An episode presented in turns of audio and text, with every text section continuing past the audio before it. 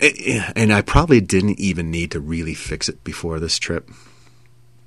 Um, the stuff I was reading up on it, I probably could have just gotten away with just watching the mileage. But uh, Yeah. I was just like, you know, if it broke down or something, you know. Right.